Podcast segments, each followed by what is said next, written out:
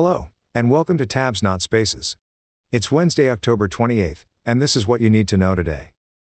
Fedora 33 has been released. And if we're being honest, anyone that already uses Fedora will probably be updating because of the short support cycle of the distro, and anybody that doesn't is only likely to have a passing interest in the release. But it's a fairly significant one for the project, and not just because it's the first to ship with Btrfs as the default file system for workstation users, but also because of a renewed focus on its cloud and IoT offerings. The release will see increased visibility for Fedora Cloud Base Image and Fedora Core OS, with both becoming available in Amazon's AWS marketplace for the first time, and Fedora IoT being promoted to full edition status. But with the distribution remaining primarily a community supported project, it's not obvious how its apparent ambitions to make inroads into the corporate production market are likely to be received. Richard Hughes has released version 1.5 of fwupd. Besides adding support for some new devices, the release adds asynchronous functionality to its underlying library, which will allow GUI tools using it to more easily remain responsive, without otherwise having to work around potentially blocking behavior.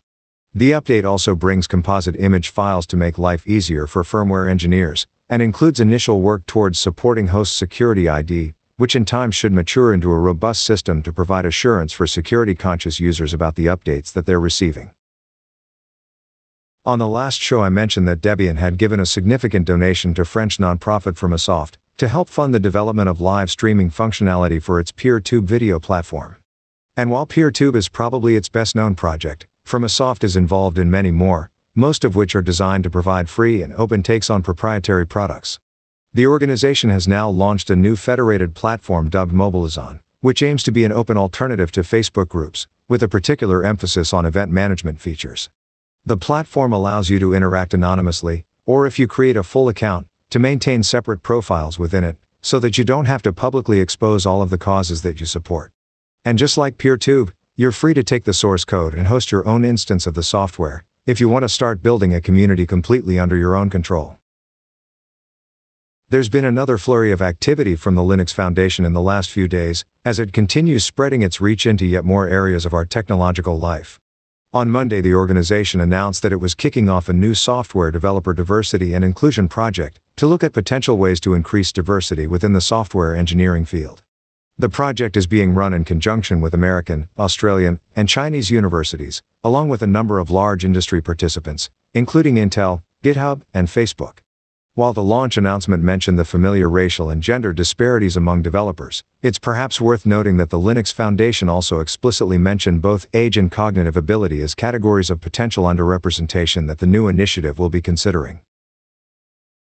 The Linux Foundation has also announced that it will be merging its AI Foundation, an open data platform initiative, to create a single new combined umbrella project.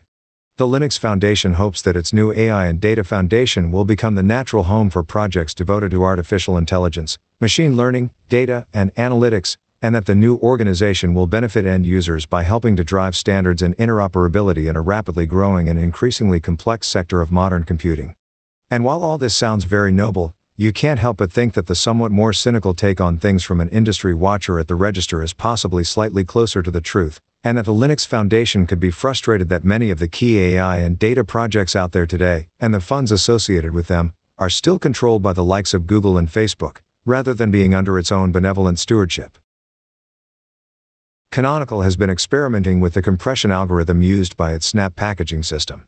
While the method currently employed results in good compression, and helps save on disk space and download bandwidth, it's also relatively processor intensive when it comes to uncompressing packages, meaning that applications can sometimes seem very slow to first launch. Testing by the company has shown that while switching to LZO compression might typically increase package size by 60 to 70%, it could also result in a 2 to 3 times faster cold startup time for applications, due to the less demanding decompression algorithm. Having conducted its tests against the complex Chromium browser package, the company is now considering how to roll out the compression algorithm change more widely to other snaps that might also benefit from it. The main developer of the Pale Moon web browser has announced that he's moving its source code away from GitHub. The decision doesn't have anything to do with the ongoing controversy over the YouTube DL takedown notice, but has come about due to GitHub's increasing reliance on the use of web components to render its UI and other user experience changes. And while Pale Moon isn't particularly widely used, And this is a minor story in the scheme of things. It caught my eye because over the last few months I've been seeing increasing concern about the complexity and speed of change of modern web technologies.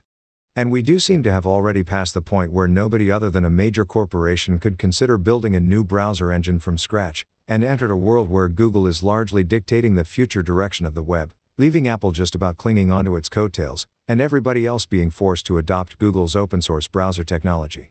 That might be great for developers who have less platforms to target, but it rings a few alarm bells, particularly when the ongoing development of the only other significant player, in the form of Firefox's Gecko engine, is almost entirely tied to funding that Mozilla receives from Google itself. But let's end today on a far more positive note. And while the OnePlus brand has somewhat inexplicably become a firm favorite among the FOSS community over the last few years, a new mobile device announced yesterday could well tempt many away, providing they've got fairly deep pockets. UK smartphone maker F(x)tec has teamed up with the company behind the XDA developers website, to jointly launch a refreshed version of its Pro 1 QWERTY slider mobile phone. Powered by a Snapdragon 835, the new phone features either 6 or 8 gigabytes of RAM, paired with 128 or 256 gigabytes of internal storage, along with dual SIM support, a proper audio jack, a fingerprint scanner, and an 8 megapixel front-facing camera, with 5 and 12 megapixel shooters on the rear. But apart from being one of the few devices available these days with a sliding keyboard, what really sets the phone apart is that as well as stock Android, you can purchase it with either Lineage OS or Ubuntu Touch installed out of the box. And since the new phone also supports HDMI out, if you opt for Ubuntu Touch you can plug it into a monitor and get the convergence experience that the OS was developed to provide, using the built-in keyboard for text entry, and the phone's display for mouse and cursor control. While there are a number of discounted early bird units available to purchase on Indiegogo, they're being snapped up very quickly. So if the idea of a keyboard slider running Lineage or Ubuntu Touch is at all appealing, best check out the link in the show notes as soon as you can. And that wraps things up for now.